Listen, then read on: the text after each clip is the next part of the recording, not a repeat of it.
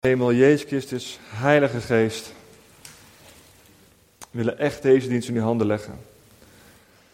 Alles wat we hier doen, dat doen we in de naam van Jezus Christus, de Zoon van God. Onder leiding van de Heilige Geest. Heilige Geest, wilt u komen, dat u al de harten van de mensen aanraakt dit moment. Mensen die verdriet hebben, die pijn hebben, die u willen zoeken, die u niet kunnen vinden, die afgedwaald zijn, die niet terug durven komen. Welke situatie dan ook, Vader, u kent ons allemaal. Heer, of we nou een goed weekend achter de rug hebben, of een heel slecht weekend, Vader. Dat we in de glorie zitten, Heer, of dat we in het dal zitten. Uw naam is, ik ben erbij. U bent erbij, Vader. En vandaag, Heer, mogen we weer vieren, weer bij elkaar komen, Heer. Om uw naam groot te maken. Om gemeenschap met elkaar te hebben, Vader. Hier in Zutphen. De stad waar u voor u ons voor geroepen heeft. Heer. Deze gemeente, Vader, is geroepen, Heer, voor Zutphen en omstreken, Vader. Ook landelijk, Vader, mogen we ook gaan uitstappen. Maar dank u wel wat u gaat doen in deze stad. In ons leven persoonlijk en in deze stad in het algemeen. Amen. Alrighty. Kijk eens even om je heen. Zeg eens even goedemorgen tegen je buurvrouw of tegen je buurman. Heten elkaar eventjes welkom. Het is heel belangrijk om elkaar welkom te heten. Dat iedereen ook gezien wordt en gezien is. Want God ziet iedereen. En laten wij ook alle mensen zien die in deze gemeente ook komen. En als iedereen van ons nou straks na de dienst met één iemand gaat praten die hij niet kent. Ja, als iedereen met één iemand gaat praten die hij niet kent. Dan hebben we allemaal een, een nieuw contact gemaakt vandaag. En heeft iedereen voelt zich gezien. Want elke week zijn er weer nieuwe mensen. En er moeten gezien worden. En ze mogen weten wie we zijn. En we horen ook vaak terug, we zijn een warm bad. En we willen dat warme blad ook blijven, toch? We willen niet afkoelen, we willen alleen maar warmer worden. nou, um, zijn er nog voetbalfans hier in de zaal? Vanavond is er de finale. Engeland tegen Italië. Hoeveel mensen gaan vanavond kijken? Oh, dat valt wel mee. Dat valt wel mee. Dat valt wel mee. Wie gaat er winnen? Italië. Italië gaat winnen? Ja? Oké, nou. Weet je wat leuk is? In de, in de Engelse kranten. Engeland heeft voor het eerst gewonnen van, uh, van Duitsland. Hè. Sinds 1966 hebben ze voor het eerst gewonnen van Duitsland. En weet je wat er in de krant stond? In de krant in Engeland stond: We hebben niet verloren. we hebben niet verloren van Duitsland. Ja? Dus dat zegt wel iets over. Als je tegen Duitsland voetbalt, is altijd iets bijzonders, toch? En de Engelsen zijn voor het eerst in, in het bestaan van de Engelse elftal zijn ze op een EK. En sinds nou tientallen jaren hebben ze voor het eerst gewonnen van Duitsland. Nou, als je van Duitsland wint, dan heb je toch iets bereikt, toch? Nou, ze zijn nu door. Maar uh, als Nederland tegen Duitsland voetbalt, wat gebeurt er dan meestal? We verliezen we bijna altijd. Ja? We mogen blij zijn als we gelijk spelen, maar meestal verliezen we van Duitsland. Nou, maar er is een keer een moment geweest dat Nederland wel gewonnen heeft. En ik heb daar toevallig een leuke ervaring mee. Want uh, in het jaar 2000, toen zat ik in, uh, in Kosovo in, uh, op uitzending. Ik ben natuurlijk veteraan. En ik zat daar, er was natuurlijk allemaal gedoe op de Balkan met, met de Serven en de Albanese. En de NAVO die ging daar ingrijpen. En, uh, en, wij zaten daar op een, op een Nederlands legerkamp. Alleen het was een gecombineerd Duits-Nederlands legerkamp. En uh, dat was best wel uniek, want sinds de Tweede Wereldoorlog zijn de Duitsers eigenlijk een beetje. Uh, hebben ze zich teruggetrokken uit het internationale strijdveld. Vanuit morele overwegingen zeiden ze van nou laten we ons maar eventjes een beetje terugtrekken uit, uit, uit de strijd, zeg maar. maar. Maar ze begonnen toch weer een beetje terug te komen. En in 2000, toen ik daar zat voor een, bijna een half jaar, toen uh, zaten de Duitsers er ook eigenlijk voor het eerst weer, volgens mij, weer in een behoorlijk grote setting met een behoorlijk aantal manschappen. We hadden een Duits-Nederlands kamp. En uh, in de buurt van ons zaten ook meerdere Duitse kampen. Er waren heel veel Duitsers die kwamen vaak bij ons op kampen van gezellig wat eten, wat drinken. We hadden een goed restaurant bij ons op, de, op het kamp. En dan kwamen ze vaak even, even wat uh, ontspannen. Maar toen wij er zaten, was de wedstrijd Nederland-Duitsland. Het Nederlands elftal tegen het Duitse elftal. Nou, dat was natuurlijk hilarisch. je gaat allemaal naar, daar naartoe leven, je gaat een beetje elkaar een beetje plagen, de spanning opvoeren. En, uh, en op een gegeven moment toen, uh, op 23 januari, ik heb het even nagezocht, op 23 januari 2000, 2000, toen ging het Nederlands elftal tegen de uh, Duitsers spelen. En wat denk je? We hebben gewonnen. yes. We hebben gewonnen met 2-1 van de Duitsers. Dat was best wel grappig natuurlijk. En, uh, en de volgende ochtend op appel. Hè, je moet elke ochtend als militair moet je op appel gaan staan. En dan word je dus samengeroepen met een specifiek doel. Nee, je staat er dus samen. En dan krijg je dus hele belangrijke informatie uh, over, over de veiligheidssituaties. Of over de schietpartijen zijn geweest, aanslagen, briefings van de geheime diensten. Van alles krijg je te horen. Soms ook gewoon hele hele basale dingen. Of nou, 12 uur hebben sporten, om uh, 1 uur gaan we lunchen, doe maar even iets.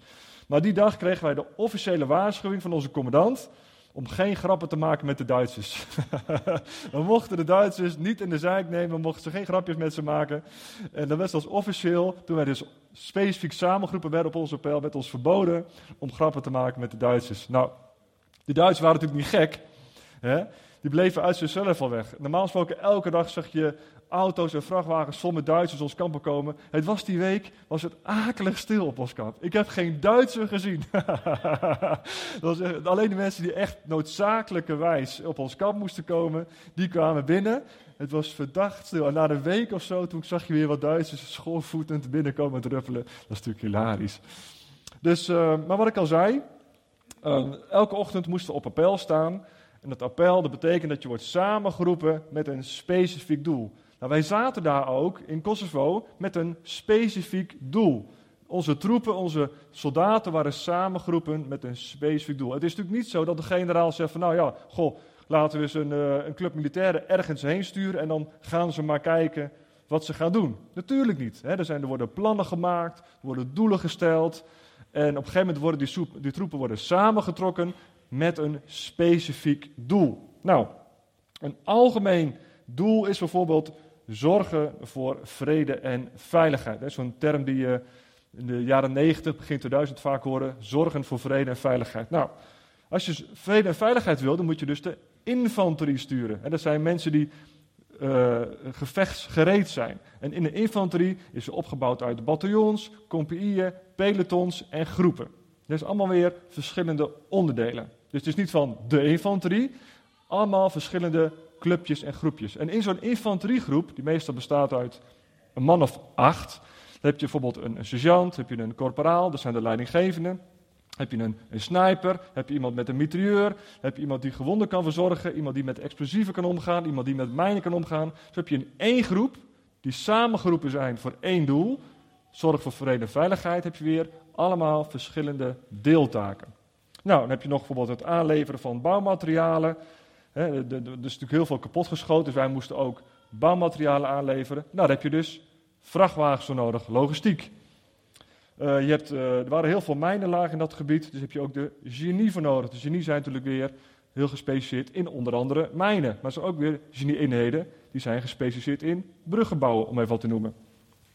Dan heb je weer andere mensen die worden uitgezonden en die dragen zorg voor de zieken. De hospic of medisch personeel, en natuurlijk moet ook gegeten worden. En je hebt ook de koks nodig. Dus een, een, eenheid die is samengeroepen, die wordt erop uitgestuurd. Maar in die eenheid zijn allemaal verschillende taken.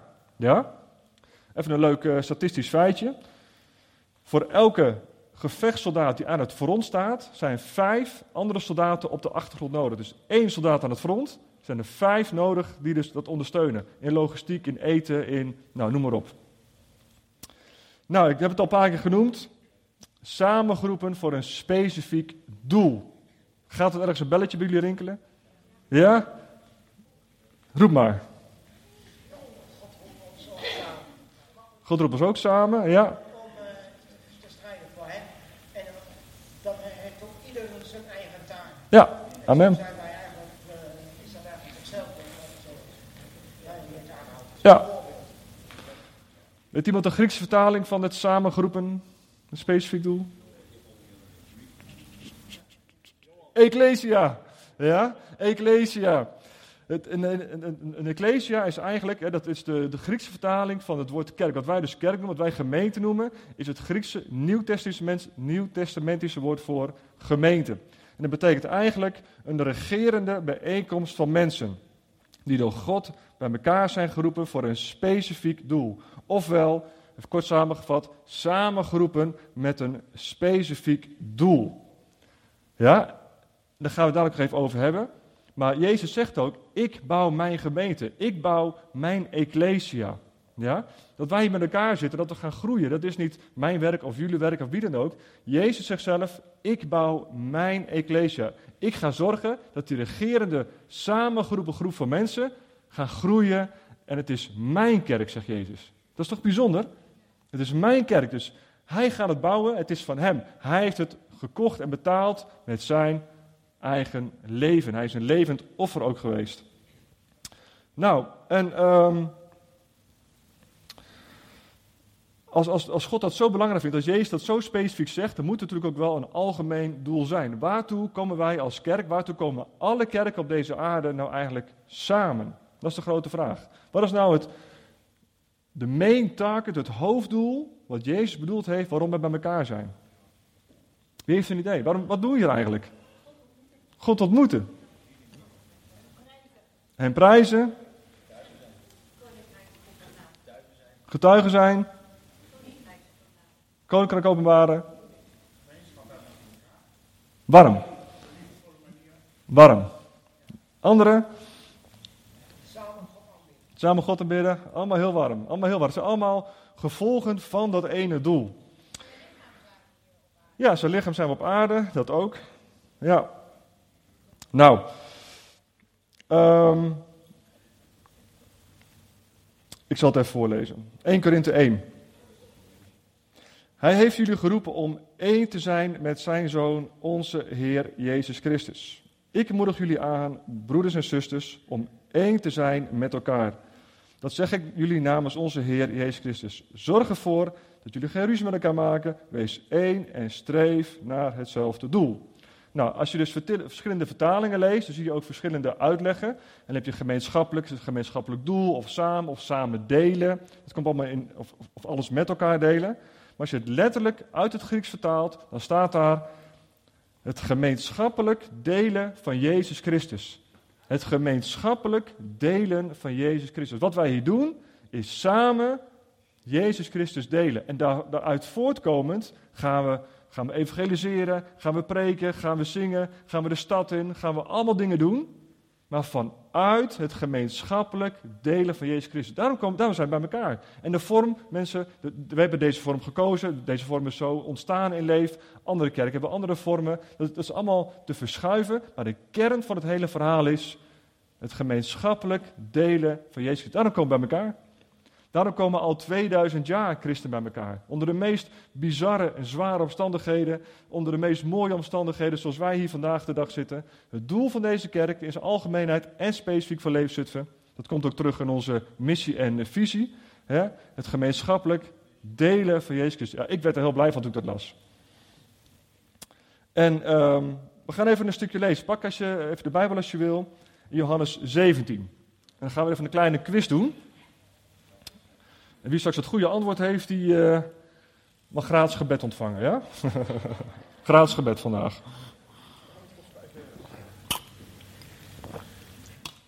Johannes 17, het is een bijzonder mooi stukje. Jezus gaat daar bidden.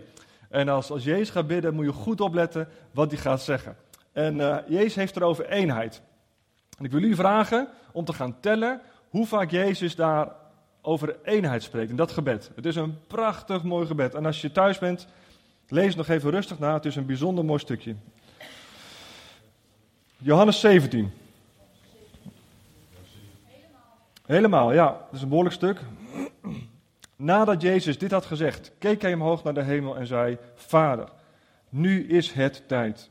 Wilt u nu laten zien hoe machtig de zoon is? Dan kan de zoon ook laten zien hoe machtig u bent. U heeft hem de macht gegeven om het eeuwige leven te geven aan iedereen die u hem gegeven heeft. Het eeuwige leven is dat de mensen u kennen, de enige echte God en Jezus Christus die u heeft gestuurd. Ik heb op aarde laten zien hoe machtig u bent.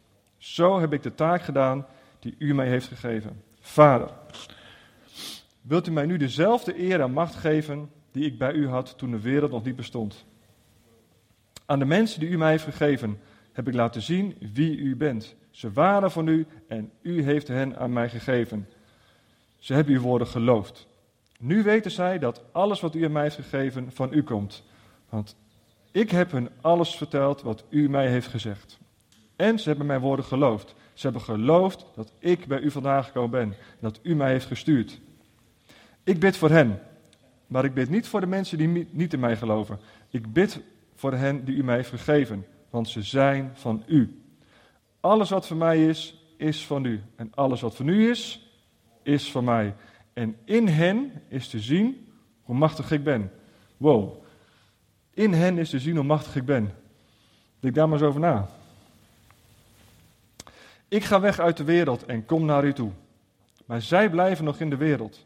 Heilige Vader, bescherm hen met de macht die u aan mij heeft gegeven. Dan zullen ze één met elkaar zijn, zoals u en ik één zijn met elkaar. Zolang ik bij hen was, beschermde ik hen met de macht die u mij heeft gegeven. En ik heb ervoor gezorgd dat niemand van hen verloren is gegaan, behalve die ene die ze door de duivel liet opstoken. Zo gebeurt er wat er in de boeken staat. Maar nu kom ik naar u toe en ik vertel dit aan de mensen in de wereld, want dan kan ik hen helemaal vullen met mijn blijdschap. En ik heb hen gezegd wat ik van u moest zeggen. En de mensen die mij niet geloven, haten hen. Want ze horen niet bij hen, ze zijn niet hetzelfde als zij. Net zoals ik, net zoals ik niet hoor bij de mensen die niet geloven en ik niet ben zoals zij. Ik vraag u niet dat u hen uit de wereld weghaalt, maar ik vraag u dat u hen goed zal beschermen tegen de duivel. Zij zijn niet zoals de mensen die niet in mij geloven. Net zoals ik niet ben als die mensen. Laat hen door uw waarheid bij u horen, want uw woord is de waarheid. Ik stuur hen de wereld in, net zoals u mij de wereld in heeft gestuurd. Ik hoor bij hen, zodat, zodat zij ook bij u zullen horen door uw waarheid. En ik, bid, en ik bid u niet alleen voor deze mannen, maar ik bid u ook voor de mensen die in mij geloven, door wat deze mannen zullen vertellen.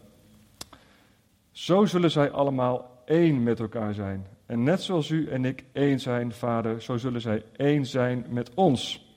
Zo zullen de mensen geloven dat u mij heeft gestuurd. En dezelfde macht en kracht die u aan mij gegeven heeft, heb ik aan hen gegeven. Zo zullen ze één met elkaar zijn, net zoals u en ik één zijn. Ik ben één met hen en u bent één met mij.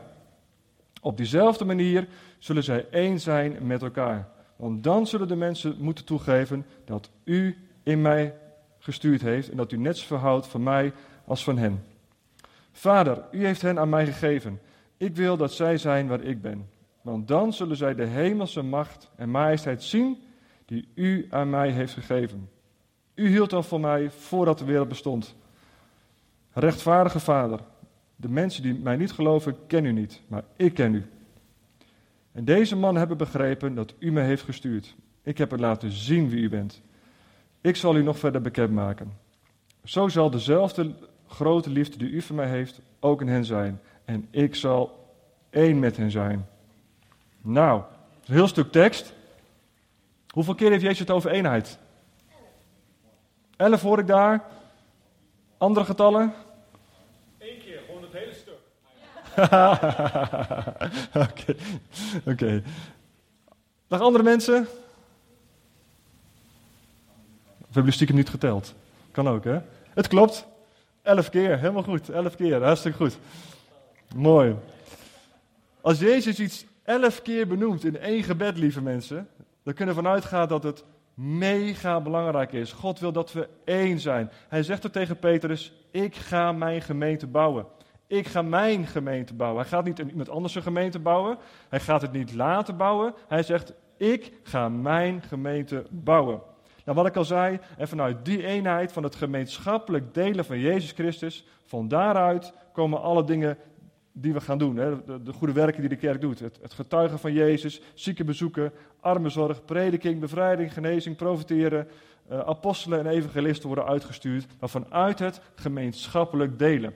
Het kan dus niet zo zijn dat je eigenlijk uh, thuis voor je livestream kerk kan zijn. Dat kan niet we moeten in een gemeenschap bij elkaar komen. En de afgelopen tijd is het heel goed geweest we de lijst hebben gehad. Daar hebben we ook voor gekozen.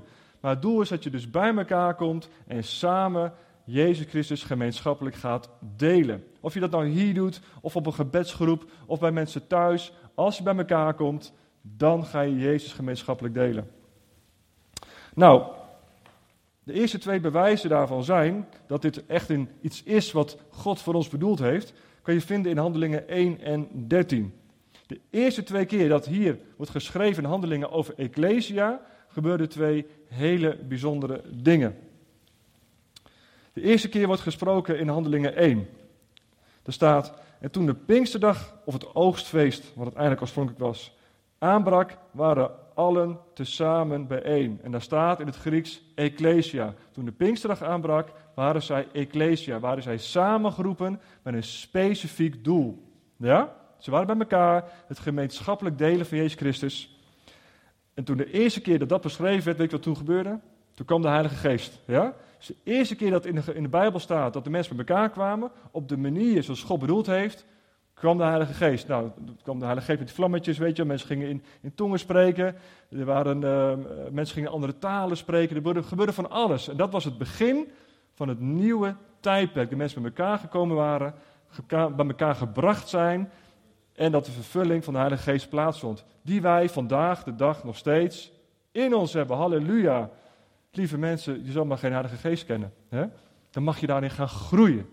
Mag je daarin gaan ontwikkelen. De Heilige Geest is, die spreekt elke dag, kan op allerlei manieren. En toen is die gekomen. Jezus zegt, ik ga weg. Jezus is maar één mens, is maar één persoon was die.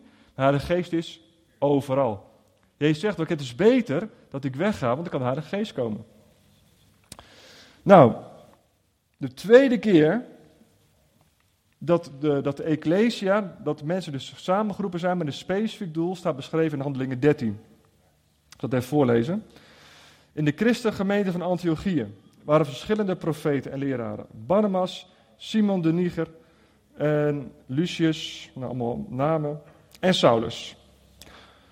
Op een dag, toen deze mannen vasten en bij elkaar waren, zei de Heilige Geest tegen hen, maak Barnabas en Saulus voor mij vrij, want ik heb een speciale taak voor hen. Ja? Ze waren bij elkaar, ook in de, in de grondtekst staat er ook ecclesia. Ze waren bij elkaar, het gemeenschappelijk delen van Jezus Christus. En toen kwam de Heilige Geest en die zei, maak Barnabas en Saulus voor me vrij, want ik heb een speciale taak voor hen. Nou, dat is waar gebleken. Hè?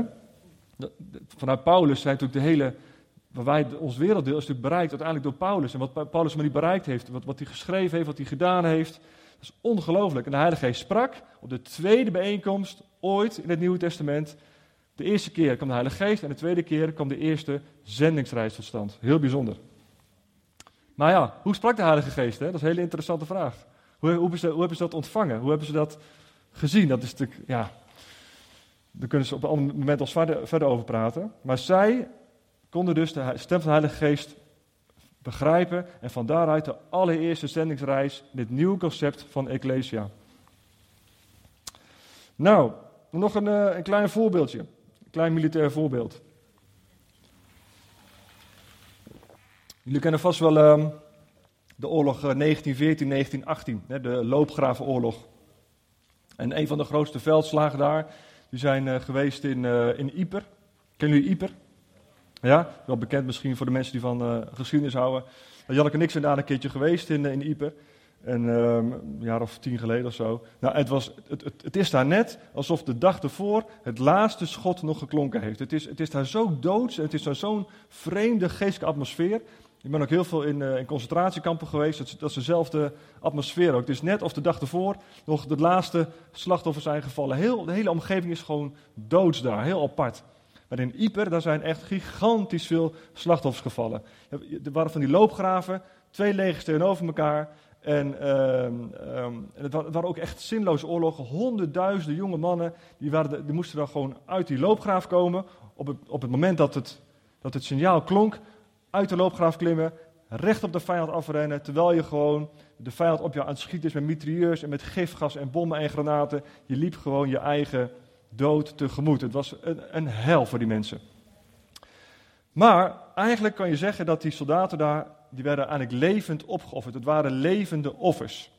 Alleen, ze hadden geen keus. Als het signaal klonk en ze moesten uit die loopgraaf recht het geweervuur inlopen, dan stond er achter hun stond er een sergeant met een getrokken pistool en die stond klaar om degene die niet uit de loopgraaf kwamen af te schieten. Ja? Je werd afgeschoten door je eigen eigen mensen, door je eigen eenheid. Ja? Je stond er gewoon klaar, het signaal klonk, ze moesten omhoog klimmen, het geweef erin. Je had, als je bleef staan, dan wist je zeker, ik ga dood. En als je eruit gaat, dan wist je vrij zeker dat je dood ging. Het was echt een hel. Die soldaten, die jonge mannen daar, waren levende offers, maar ze hadden geen keus.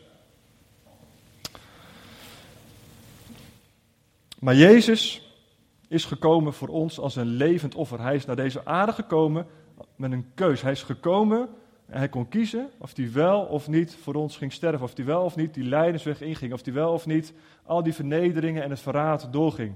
Maar hij heeft gezegd, ik ben gekomen om de wil van mijn hemelse vader te doen. Het enige wat ik hier kan doen, is de wil van mijn hemelse vader. Ja? Als Jezus had gewild, dat, dat, zei hij ook, dan kon hij legioenen vol met engelen kon hij aanroepen en die hadden van het kruis afgehaald, hadden al die Romeinen afgeslacht. In Gods handen zijn die Romeinse soldaten echt helemaal niks. ze waren wel sterk in die tijd, menselijk gezien, maar feitelijk konden die ja, soldaten gewoon niks uitvoeren. Ten opzichte van de kracht van God. Gigantisch. Jezus koos ervoor om als een levend offer naar deze aarde te gaan, al die vernederingen te ondergaan om jou en mij vrij te kopen. Hij gaf zich vrijwillig. Mijn wil is, zegt Jezus, om de wil van mijn hemelse vader te doen. En die soldaten in de loopgraven die moesten ook de wil doen van wat hun gezegd werd, alleen hadden geen keus. Ze moesten. Romeinen 12. Ik zeg u daarom, vrienden, dat u zich helemaal aan God moet wijden. Te meer omdat Hij u al zijn liefdevolle goedheid aanbiedt. Laat uw lichaam een levend offer zijn, heilig, zodat het een vreugde voor God is. Dat is de beste manier waarop u God kunt dienen. U moet niet worden als de mensen die zich niets van God aantrekken. U moet anders worden door een nieuwe manier van denken. Dan kunt u ontdekken wat God wil. En wat Hij wil is goed, aangenaam en volmaakt. Zeg maar, God is goed, aangenaam en volmaakt. Dat is wat God voor je wil. Alleen Hij vraagt ons hier of wij levende offers willen zijn. Ja, heb je er eens over nagedacht? We zijn natuurlijk allemaal gered, we zijn blij en we zijn vol met, met de Heilige Geest, vol met vreugde. Maar God zegt hier, wil jij een levend offer zijn? Wil jij jezelf overgeven aan de wil van God? En durf je te geloven dat Hij goed, aangenaam en volmaakt is? Dat Zijn wil voor jouw leven goed, aangenaam en volmaakt is? Ik heb jarenlang tegen God gestreden. Ik dacht van ja, ik ga me niet overgeven aan God. No way. Als ik dat doe, dan word ik gelijk doodgebliksemd. Dan krijg ik ziektes en dan gaat God me allemaal straffen en weet ik veel wat. Ik had een heel verkeerd godsbeeld. Maar ik ben daarachter gekomen, op het moment dat ik me overgaf van God, dat, God, dat ik mijn leven gaf, oké Heer, kom maar, doe maar wat u wil. Nou, dat is, dat is gigantisch. Wat er dan gebeurt. Als God de regie in je leven mag overnemen. Als de Heilige Geest jou mag gaan sturen. Maar er is vertrouwen voor nodig. Er is vertrouwen nodig dat God goed is, dat zijn wil voor jou oké is, dat hij het beste met je voor heeft, dat hij eigenlijk een plan met je leven heeft die gewoon goed en volmaakt is. Ja? Maar misschien uh, zijn er andere dingen die je belangrijk vindt. Heb je misschien nog je eigen tijd of je eigen agenda? Of zijn je financiën belangrijk? Of zijn er andere dingen in het leven die je belangrijker vindt? Maar als je de, de zachte stem van de Heilige Geest voelt, als je de aandrang van de Heilige Geest ervaart, hè, ga je dan die televisie uitzetten, ga je de telefoon uitzetten en ga je dan bidden? Ga je dan die persoon bellen die je op je hart hebt? Of ga je dat bedrag geven wat God op je hart gelegd heeft? Ben jij bereid om een levend offer te zijn? Geloof je en vertrouw je dat God goed, aangenaam en uh, volmaakt uh, plannen heeft voor jouw leven. Nou, we zijn hier om gemeenschappelijk het leven van Jezus te delen. We zijn hier als leven met elkaar en we gaan dat nog meer uitbreiden. En het is in deze periode waarin iedereen hartstikke druk is, is het soms best lastig om gemeenschappelijk Jezus te delen. Eén van de momenten is op de zondagochtend. Dan komen we gemeenschappelijk bij elkaar en dan kunnen we samen het leven van Jezus delen. Maar omdat we weten dat het hartstikke moeilijk is in deze periode om, om veel met elkaar om te gaan. Hè. Zoals in, het, in, in de tijd van het Nieuwe Testament was het allemaal toch wel anders. Iedereen heeft zijn baan, kinderen of andere dingen die, die moeilijk zijn. Daarom hebben wij ook vanuit het leven ook gezegd, we gaan momenten faciliteren Dat we verbinding kan ontstaan, dat we gemeenschappelijk Jezus Christus kunnen ervaren of vieren. Bijvoorbeeld, ehm, ik noem even vijf dingen op die we als gemeente doen, waarin je gewoon als levend offer kunt aanhaken. We hebben elke zondagochtend hier een voorbeden voor de dienst. Hè? Van tien tot half elf kun je gewoon voorbeden doen. Kom niet vanuit je bed de kerk ingelopen, maar kom hier en ga samen met je broers en zussen God zoeken. Man, wat een rijkdom is dat. Alleen al om elkaar te zien, om elkaar te, goedemorgen te zeggen en je bent afgestemd op God. Je komt niet vanuit je toestand hier gelijk de kerk binnen. Je bent even afgestemd op God, een half uurtje. En je kunt met een andere, andere ja, frequentie ga je als het ware de, de dienst in. Het tweede. We zijn nu eventjes uh, met de zomerstop, maar vanaf september gaan we weer. Elke week is er een gebedsavond. Elke week is gebedsavond en elke week is er op woensdagochtend compassie. En dan gaan ze ook de, de dienst en de, de week doorspreken. Dus elke week zijn er twee momenten op dinsdagavond en op woensdagochtend waarin je elkaar kunt ontmoeten en gemeenschappelijk Jezus Christus delen. Dat zijn gewoon een aantal suggesties. Wat we als gemeente ook gaan organiseren. Elke vierde zondag van de maand is er een Connect Kids. En dan gaan we samen ook een lekker hapje ook doen. En, um, maar dat zijn ook momenten waarin je ook samen als gemeente gewoon eventjes lekker samen kunt, kunt eten, kunt drinken, wat kleins. Het gemeenschappelijk delen van Jezus Christus. En je kunt ervoor kiezen om daar naartoe te komen. Hè? Zeg je van ja, ik ga me toewijden aan deze club, ik ga samen, we gaan dit samen iets moois hier bouwen. Je kan dus zeggen van nou, ik ga lekker naar huis, ga lekker, uh, lekker thuis eten, weet je wel. Dat kan, dat is soms goed, dat mag ook. Maar het is goed om een, een mindset te hebben van wat we hier nou eigenlijk doen. Elke laatste zondag van het kwartaal hebben we een leef-familiedag. We willen echt een, een, een, familiedag gaan, gaan plannen. Dat we met een alternatieve dienst, alternatieve invulling, willen we samen, willen we echt iets, iets aparts neerzetten of iets moois neerzetten. Waarin we ook op een andere manier invulling kunnen geven. En het, gemeenschappelijk, eh, het gemeenschappelijke karakter willen we gaan versterken. En als laatste, elke eerste zaterdag van het kwartaal gaan we natuurlijk een praktijkdag en een worshipavond doen. dat zijn allemaal momenten waarin je dus kan aanhaken om gemeenschap te gaan zoeken. We doen hartstikke veel, we faciliteren veel, dus stem je agenda daar ook op af. Maar het eerste wat eigenlijk belangrijk is, is wil jij voor God een levend offer zijn? Wil je al je eigen dingetjes in je leven, wat je belangrijk vindt, wil je zeggen van Heer, dit leven uiteindelijk over 10, 20, 30, 40, 50 jaar ben ik hier niet meer, heb ik niks meer wat ik nu heb, heb ik geen geld meer, heb ik is alles voorbij en ga ik naar de hemel toe. Ben ik altijd bij u zijn en mag God nu al jouw leven hebben. He? Wil je misschien naar voren komen en wat, uh, wat spelen? Laten we gewoon even een moment even gewoon nadenken. Ik ga straks ook een oproep doen voor de mensen die echt zeggen van ja, ik wil een levend zijn. God mag in mijn leven doen wat hij wil. Want ik vertrouw erop dat Gods wil goed, volmaakt en heilig is. Dankjewel. Ja? Zo gewoon even een korte tijd van, van gebed nemen en gewoon eens even kijken naar jezelf van, zijn er nog misschien gebieden in je leven die je achterhoudt voor God? Misschien is het wel uit angst. Misschien durf je God niet te vertrouwen, heb je een pijnlijke ervaring meegemaakt. Misschien ben je bang wat er in de kerk gebeurt, je teleurgesteld in mensen. Vader helemaal, ik wil echt voor iedereen op dit moment ook bidden, Heer. Als er gebieden zijn, Vader, die achter worden gehouden, Heer. Misschien uit angst, misschien uit onwetendheid, Heer. Misschien omdat ze u nog niet goed kennen, Vader. Heilige Geest, wilt u op dit moment ook bij de mensen langs gaan en dingen laten zien. Van ja, ik hou je nog aan vast. Ik hou vast aan mijn agenda. Ik hou vast aan mijn status. Ik hou vast aan mijn slachtofferrol. Ik hou vast aan dit of aan dat. Heer, hier zijn we. We willen alles aan u geven als een levend offer, Heer.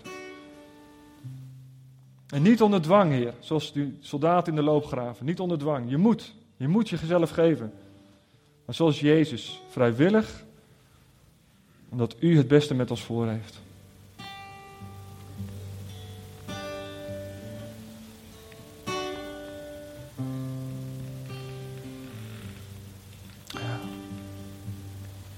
Oké. Zo dadelijk wil ik je vragen, nu nog dieper zo dadelijk. Als jij iemand bent die zegt van ja, ik wil me voor het eerst echt aan Jezus geven, aan God geven. Ik wil mijn hele leven, alles wat ik heb en ben, wil ik geven aan God, dan mag je straks, nu nog niet, mag je straks gaan staan. Ja? Als je zegt van ja, ik heb dat wel eens eerder gedaan, maar ik wil het opnieuw doen. Ik wil me opnieuw toewijden, ik wil een nieuwe toewijding maken. Opnieuw zeggen, ja Heer, ik wil alles wat ik heb, ik ben gered, ik, ik heb een relatie met u, maar Heilige Geest, u mag me nu echt helemaal leiden. Misschien wordt het straks nog een keertje opnieuw doen.